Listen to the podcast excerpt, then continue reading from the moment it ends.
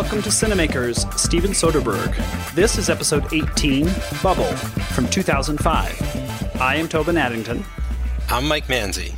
And I'm Joey Lewandowski. And this, I have a memory that the first time I ever heard of this movie was in Tobin's World Cinema Movements class, where you talked about how revolutionary this film was because it was one of the first ones, or maybe the first one. It was released in theaters and on HD Net, TV channel, on the same day, and then came out on DVD like three days later. As far as I'm concerned, that's about where the end of revolutionary things kind of like that's like that's all that's sort of worth talking about with this movie. It's cool that he used local actors. He just found local talent. I think we've seen that done better since, like with Joe and such. Shout out to Cage Club. But this movie, thank God it's short because it oh boy. And especially, I mean, I'm sort of condensing a lot of my thoughts right up front here, but like, especially after the girl dies and like things have to get heavy, I'm like, oh, nobody can really pull this off as far as I'm concerned. Yeah, this is, you know, coming down from Ocean's 12 and then again yep. going to the complete opposite end of the spectrum where we've got like zero budget, zero actors, zero script. We're just going to go to the middle of nowhere and shoot a movie and hopefully like something's going to come of it.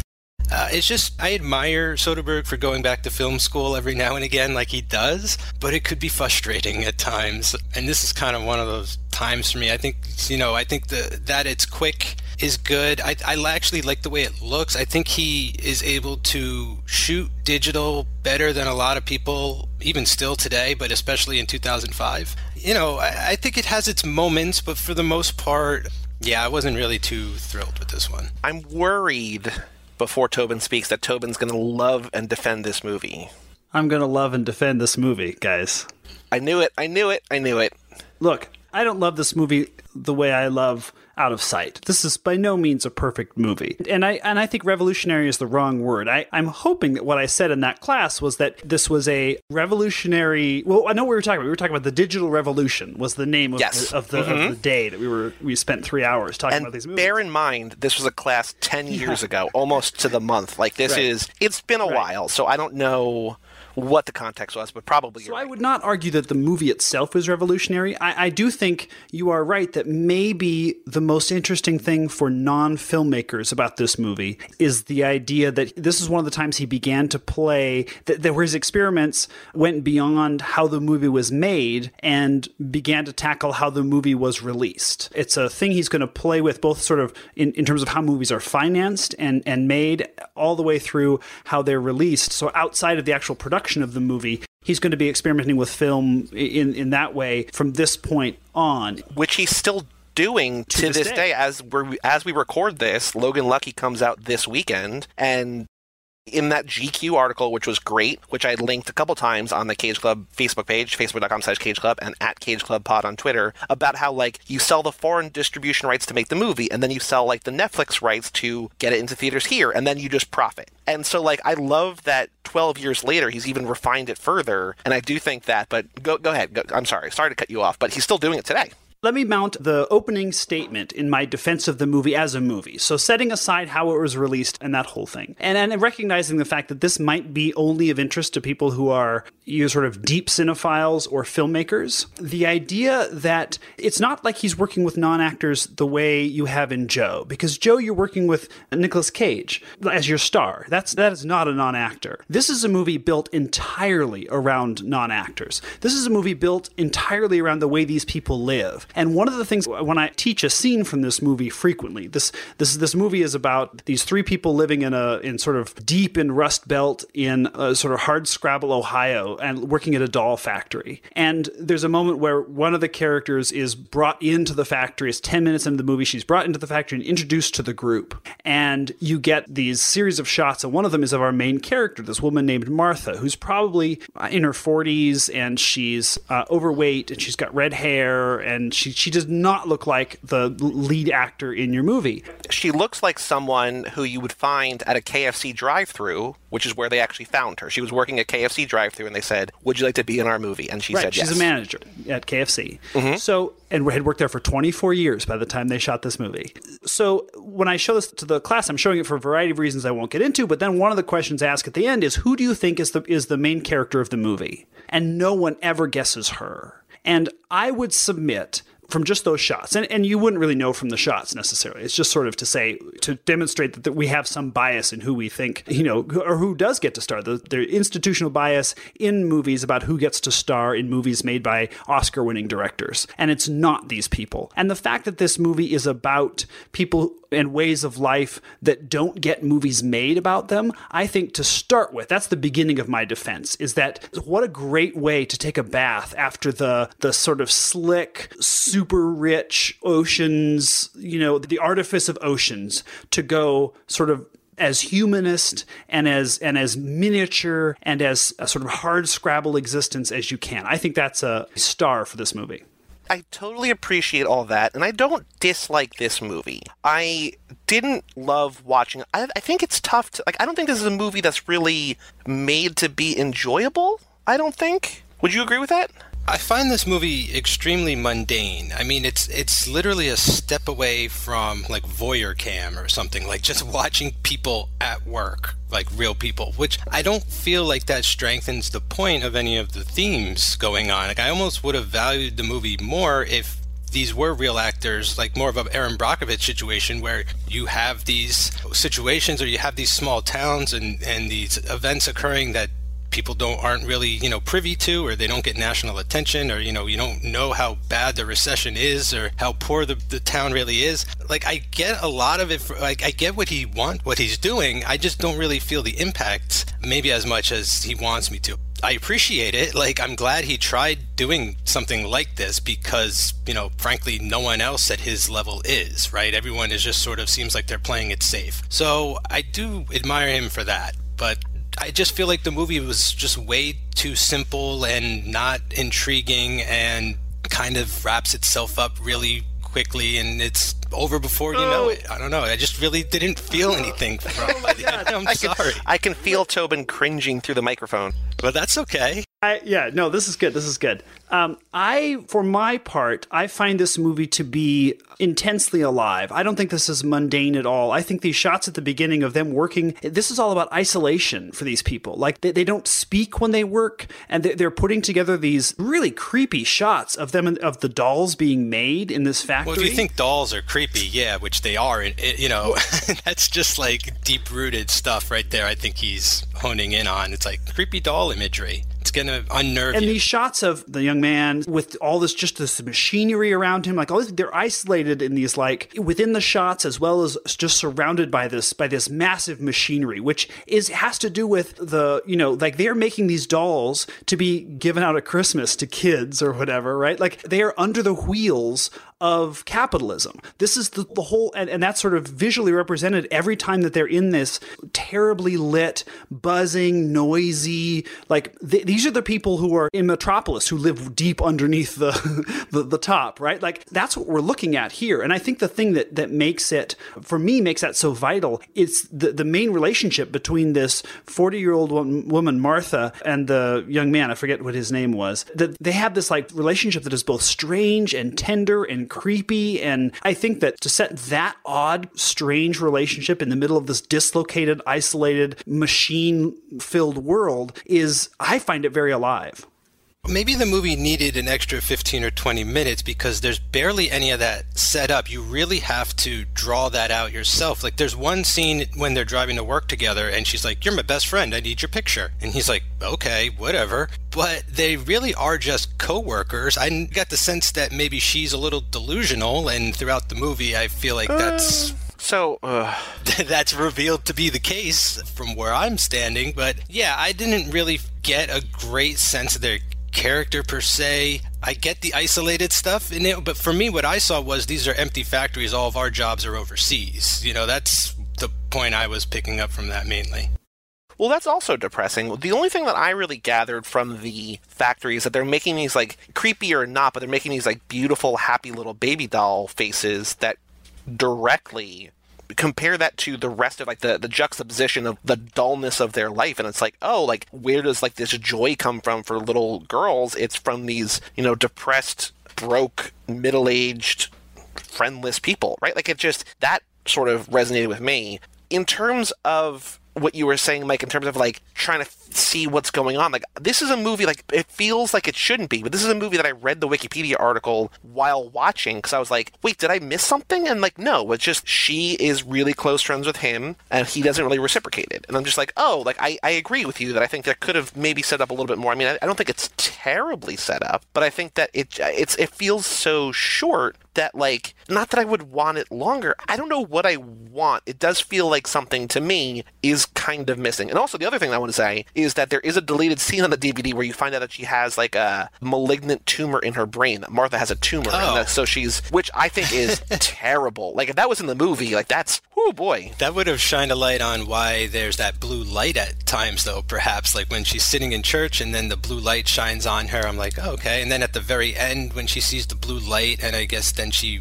sees in her mind that she actually did commit the crime. And I was like, oh, I, I just sort of chalked that up to like revelation or something in her own head, but it was supposed to be like she had a tumor. Like, that's kind of crazy. It's funny because I got tumor when I saw the film. I guessed tumor. You don't know. You don't know that. But like, you know, is it is she mentally ill? Is she is she has she been broken by religion since the first place you do see it is in church? I love those moments where the movie suddenly goes from this uh, sort of objective you know we're just watching these people doing these things then so subjective into her into her mind into her her soul in some way the way she sort of sees this world. I just i, I find that i find those moments pretty electric. I i, I want to circle back to one thing mike that you were saying where you said this, it's a movie that you have to draw out that where you have to do a lot of the work and that's really true. This is a thing that again i admire about him and i may have a different sort of tolerance for given the, the kinds of things that i watch but i i like that you have to watch this movie. You have to invest in you have to like be you have to be an active viewer to sort of meet this movie. Like some some movies in the spectrum of entertainment and the they're movies that you can just sit back that just happen in front of they happen to you. They come all the way to you. They bring everything you need to enjoy the movie, to appreciate the movie right up to you and you can just sit back and relax. Then there are movies that you have to just avant-garde movies where it's nothing but a white screen for 25 minutes that you have you have to bring everything to because there's they haven't done anything to the film to make it a, a movie right? And this is not that but it's somewhere somewhere closer to that in the spectrum. It's clearly a story. There are clearly characters. But you're totally right. This is not a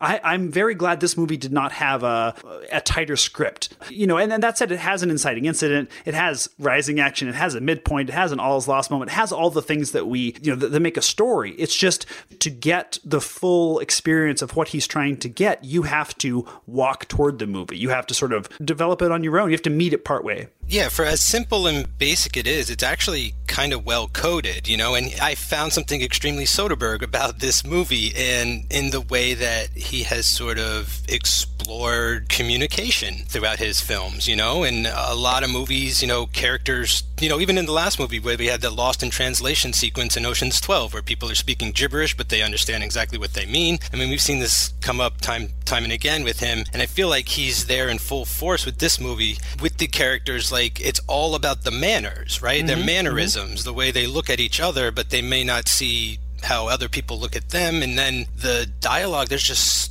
not only is there such little dialogue, but it's just like the most we get is the girl talking about her old job, you know, and like none of it really. I mean, it, it, it, tells you a little bit about her as a person, but it doesn't really propel like the story or the plot or anything like that. Like it's all just very conversational type stuff. Yeah, and I think that's what adds to sort of having to figure them out yourself as opposed to being told explicitly, like this is the type of person they are, this is what they're capable of. Yeah, I think that in, the dialogue is really interesting in this movie because it's cl- clearly a lot of it is improvised and I think that one of the things that we're going to begin to connect in some of his smaller movies going forward is that they're very much about how people make money. And so much of the conversation that goes on is about, hey, can you babysit? I can pay you. What are you going to do with your bonus if we get a bonus? The moment where Rose steals the money from his from his drawer, you know, where they, he doesn't even have a bank account. He just has money set aside in his room for emergencies. Like part of it, I think, for me too, is that this is you know, I, I grew up in a area that had a lot of working poor. And I, and I, sort of I recognize that. I think that that's something that you what it means then is that the dialogue is not about advancing the plot. It's it's about illuminating the characters, but only through how they live, what their concerns are day to day. And I think that's kind of a that's kind of an amazing thing in a in a you know a quote unquote Hollywood movie which also is the all the more striking and gut wrenching, I guess, when you compare it to the last movie where these guys just stole $200 million. Like, oh, we'll just steal another $200 million to pay it off. We just happen across money so effortlessly. And, like, look at our faces. Like, look how handsome we are. and then here you're like, oh, we're going to get a $50 bonus. Like, what are you going to do with all that money? And, like, we see them at least once, if not, I feel like this whole movie sort of takes place at a fast food yeah, restaurant. Yeah, yeah. Like, they're at least there at least once, right? If not more, just having a conversation there. And it's like, oh, like, they just don't spend money on things. And it's sort of, it's reflected in the movie making too, which I like in that these are actually their houses and like they're not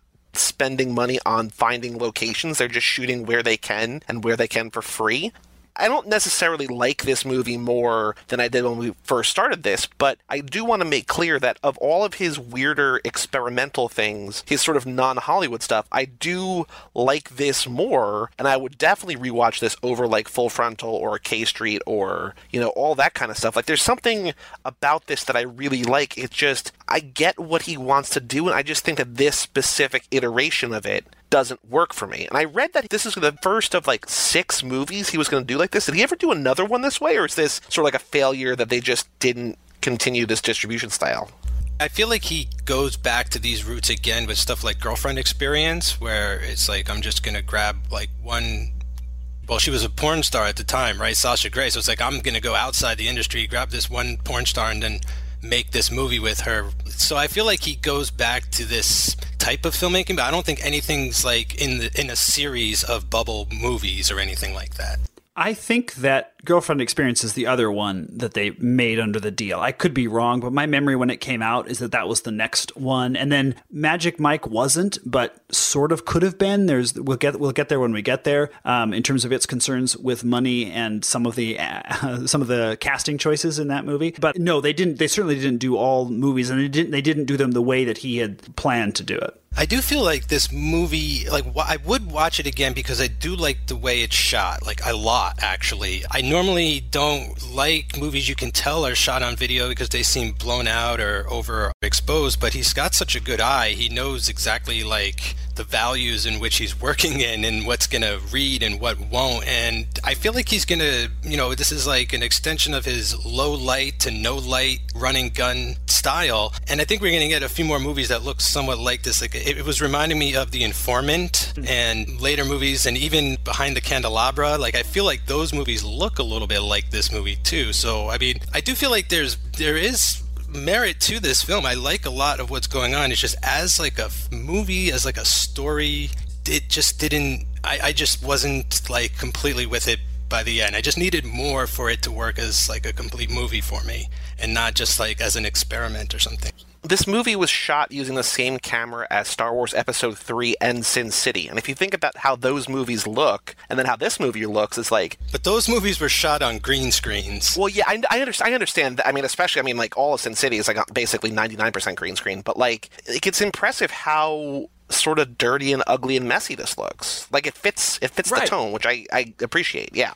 And that's totally by design. This is, again, we're, we're coming off of something as slick as an Oceans movie. This is what he, I think, where his soul needs to go. I would, I would suggest next time you have 73 minutes or however long this movie is, giving it another shot. I find that it, you know, I was intrigued by it when I first saw it. And then like the second and third times, it sort of opened up further for me. And I think this, I think this is the fourth or fifth time that I've seen it. And I, you know, when Rose shows up, when this young woman shows up and sort of drops in this and turns into this not quite love triangle, but this relationship triangle between the established relationship of the the 40 year old woman Martha and the young man Kyle, and then Rose shows up, this young woman. There's a tension that shows up in the movie at that point. Every shot of Martha watching the two of them get closer and how threatened she is by everything that Rose does. And you can't tell at first, is Rose really just being genuine or is she like out to kind of get Martha in some way? You know, I, I think that one of the things you can't do with this movie is do anything else when you're watching it. If you're if you're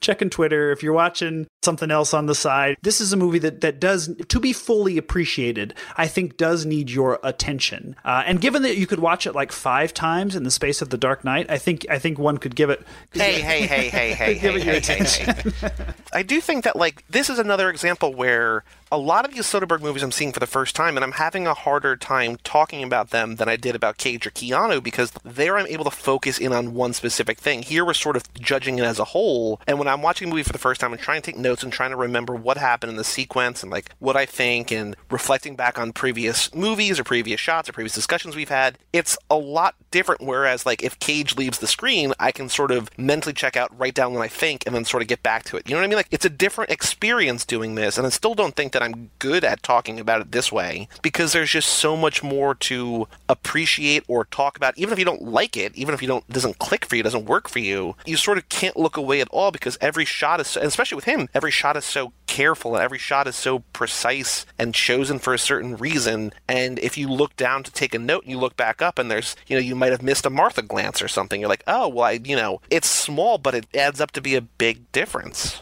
Yeah, it is sort of a different way of watching movies for podcasts. Like it's almost as if Cage was every character in this in the movie. You know, like you have to pay close attention to everything all the time, right? Whereas, like you said, with well, it's not even like Cage is every character, but Cage is every character, and also every background is also Cage, and like all the music is just like him singing, and then also all of the editing, like it's all just like everything is him. Well, this is the second time I saw it. I I saw it originally because of the gimmick. I was like, oh, a movie I could get on DVD the same day as in theaters. It's not even playing near me anyway. So like I, I fell for that. And and I enjoyed it back in the day. I mean this was around the time where 2005, I guess I was I was going back to school and taking film like way serious at that point. So I probably liked it a lot more then when when I was like starting to get into like indie films a lot deeper and just weirder stuff but this time again, I don't know, I grew a little impatient to be quite honest. I just needed there to be more velocity to it. I felt like if they were going to keep it slow, I needed to feel that dread or menace a, lo- a little harder. I got it with a few shots, but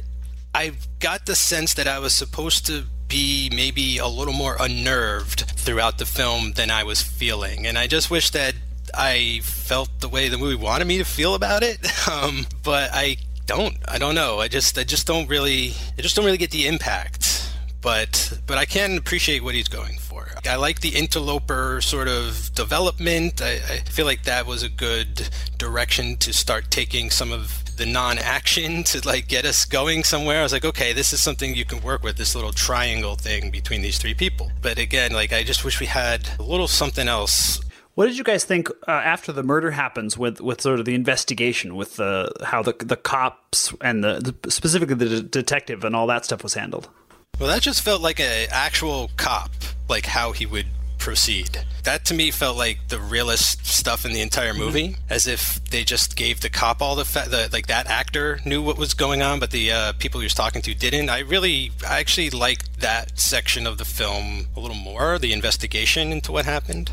I just I don't know. Like I I was just not that I want something. Again, another shout out flashback to Cage Club where we have the frozen ground where there's that interrogation scene at oh. the end where they're sort of breaking Cusack. Uh, John Cusack, yeah, and like he just has like this meltdown. I was just waiting, but like I got the sense that nothing really big was going to happen, and nothing big does really happen because it's sort of, you know, a by the book detective talking to a woman who is sick and not necessarily simple in like a simple way, but like, you know, not fully aware of what she's doing. And we weren't going to have this big emotional moment and it just sort of it's an anticlimactic wrap up in the way that the entire movie is and it's intentionally so and i understand that but i just wanted something it feels like this whole movie is just sort of unless you're paying super close attention to these sideways glances that you're talking about. And there is some kind of, you know, frenetic music that I noticed throughout. But like it feels like it's just a straight line kind of across, I think. And I think that's reflective of the town, reflective of their lives, but in terms of watching something that is immersive or that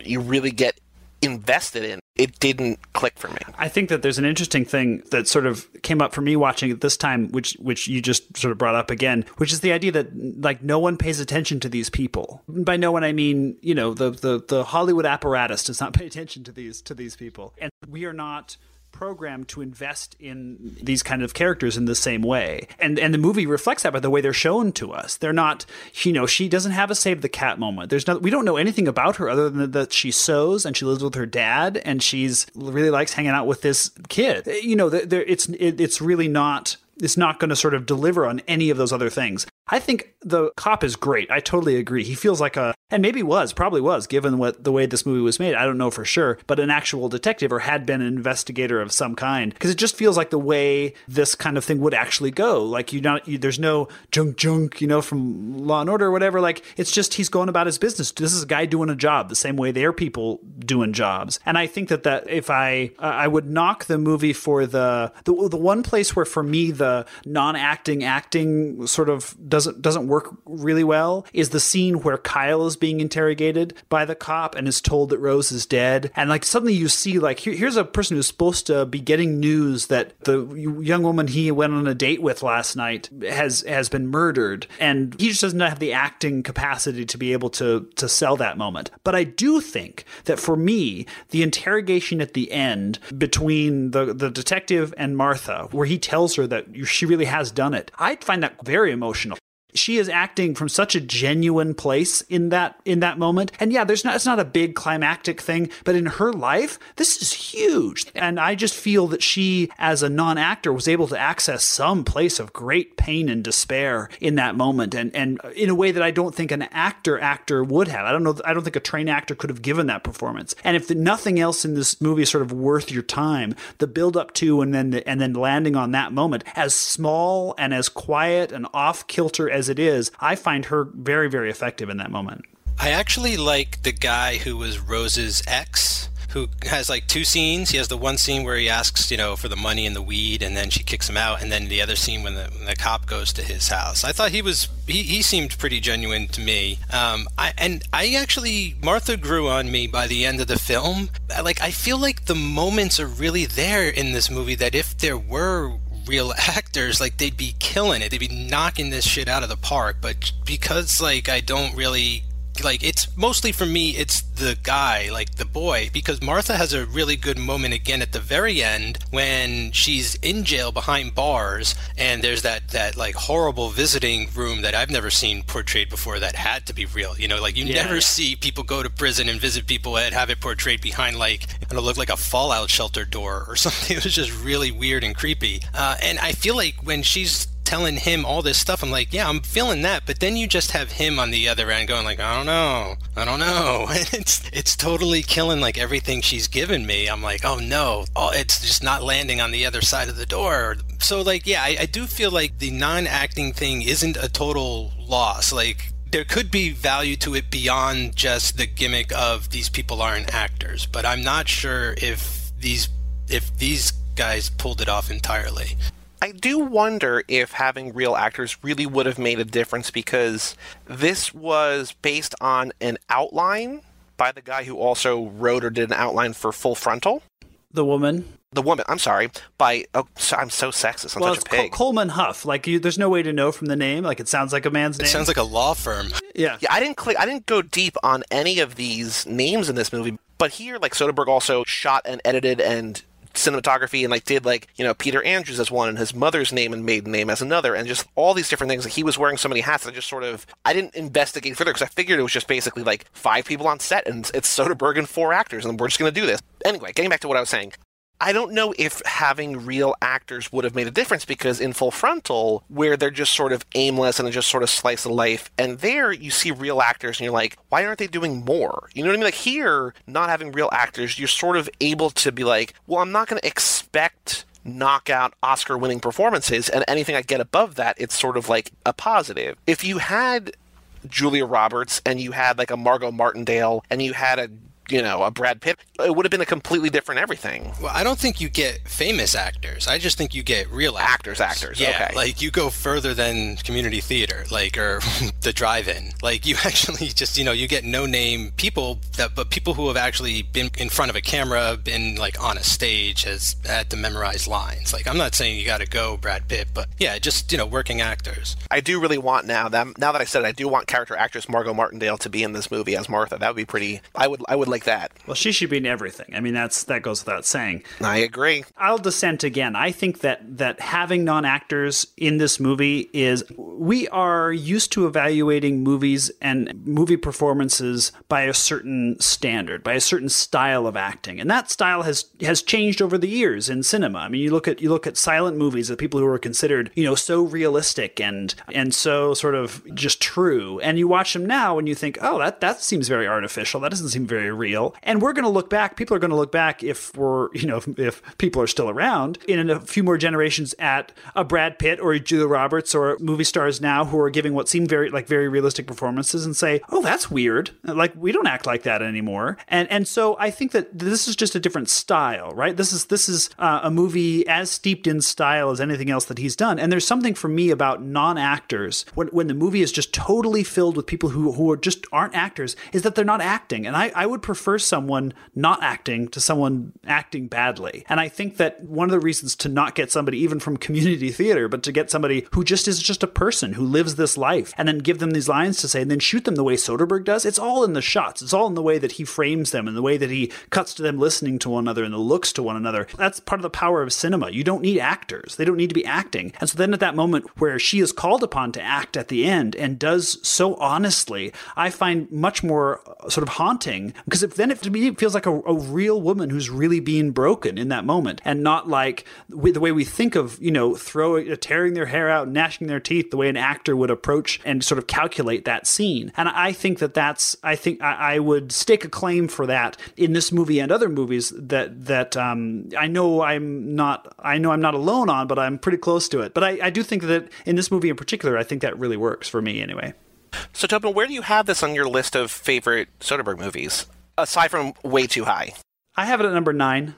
Oh, okay. That's yeah, not bad. Uh, my, right now mine goes uh, Out of Sight, Ocean's Eleven, The Limey, Traffic, Erin Brockovich, Ocean's 12, Schizopolis, Sex Lies Videotape, and then Bubble. And I, so I put Bubble in with the Bubble, Kafka, King of the Hills, Solaris, these movies that I I am sort of that I like, maybe even love parts of, or kind of it's on the love end of that spectrum. But I'm not, uh, you know, I, am not going to return to it a ton. It, it is, I think, this is a much more successful experiment than something like Full Frontal. I, I, I would say that. Absolutely, I feel like it's it, it's got more direction. It's more centered, more focused. Full frontal just felt like so haphazard to me. Even thinking about it now, comparing it to this, like this is this is way yeah, I would definitely revisit this before watching that again. Well, I don't have anything else to say about this movie. I didn't hate it. I just didn't like it as much as I sort of hoped that I would. I didn't think I was going to love it, but I always these weirdo little movies. They could they could really go one of two ways, and like this one sort of didn't go either. I didn't love and I didn't hate it. It was just sort of in the middle. I was like, oh, that's an unexpected result. Toby, anything else to say about Bubble? one last thing, which is that one of the things that I get such a charge out of it with this movie every time is at the doll factory, there's this boss, and he has the best haircut in the world. It is it, it's worth looking for a, a, still of that or watching the movie. It's only 73 minutes uh, to find this guy's haircut because it is no one in a movie has ever ha- had a, a, a, a worse non ironic haircut in, in their life. And I applaud that man for, for wherever he had his hairstyle because I think it's, I, I laugh at that every, every time. Mike, any last non hair related thoughts or hair related thoughts? Either way. I feel like it's not as bad as I might be making it out to be. I, I I liked it more than I'm coming off, but I just don't feel like it completely worked for me. You know, that's all I'm getting at. I, I just needed more. I like the concept of non-actors, no script, sort of film school shoot. Like, let's just go out and like let's just make them like a you know a pure movie. You know, this is like probably closer to like some of that dogma stuff that we've previously talked about before, and maybe veering into that sort of territory. And he's good at it. I think he's good at it. But I kind of want to see him just make like great movies instead of okay movies. And I know he's got great movies in him. So when he makes movies like this, I, I understand what he's doing, but I'm frustrated a little bit watching them from time to time where I'm just like, yeah, like you could do anything. Like you're great. You can do Ocean's huge big movies and then you could do these tiny little DV movies and that's awesome. But I just want to see your awesome movies. you know, it's it's fine though. Like this is not nearly as bad as something like Full Frontal, as far as I'm concerned. Like, yeah, this is this is watchable. You could get through it, and there are definitely things about this that I appreciate. But just on a whole, it just didn't completely work for me. Are there other directors, either that we're to do, Mike, or that we're not to do, or Tobin, that you just think of who, well, I guess the Coen brothers, too, like that vary so wildly between blockbuster and like weirdo little, like sort of essentially micro budget, $100,000 budget movies? I feel like the, the Coen brothers tonally have drastic shifts from film to film, but I don't feel like they've ever made like a blockbuster, huge, big blockbuster film, but like there is like in the way of Soderbergh that like from film to film they can throw you sort of off kilter from what you're expecting. I think I think the Coen brothers have made accidental blockbusters. They've never made anything. They're not not as sort of stylistically diverse uh, by any stretch as Soderbergh is. I wonder what their biggest budget ever is probably would it be something for like like intolerable cruelty? Do you think that's it's got to be up there? Probably, right? Spoiler alert: we will be covering them. I don't know, years down the line. I don't remember when we're doing the Coen Brothers, but we're gonna do them soon-ish. They're scheduled. I just don't remember where they are. I'm just wondering because I mean, like Soderbergh very clearly has like, okay, this is a hundred and fifty million dollar movie, and then now here's a movie that I can do from like the the coins that I find between my couch cushions or whatever. It's fascinating in that way. Yeah, it really is. It's, this is one of the cool things about seeing about about starting with Soderbergh is getting to see, as we were talking about at the beginning, him not only sort of develop as an artist and to see where his these tools that he plays with, like using non actors or or whatever, in in one movie get like translated into something kind of wild later on, and then and then all the way out to the fact to the fact that he experiments with how movies are released and with how they're um, how the money is raised and all that kind of stuff. I think is I think is one of the really cool things about starting with him.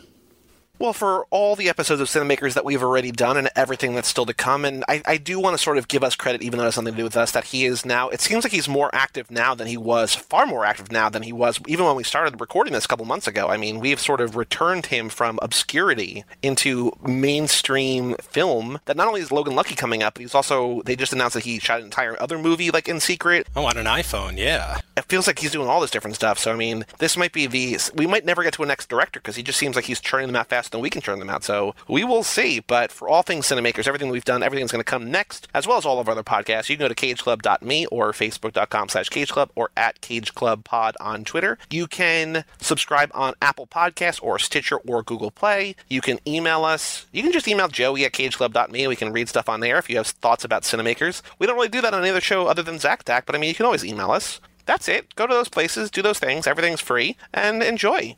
I'm Joey Lewandowski. I'm Mike Manzi. And I'm Tobin Addington. And we'll see you next time on Cinemakers.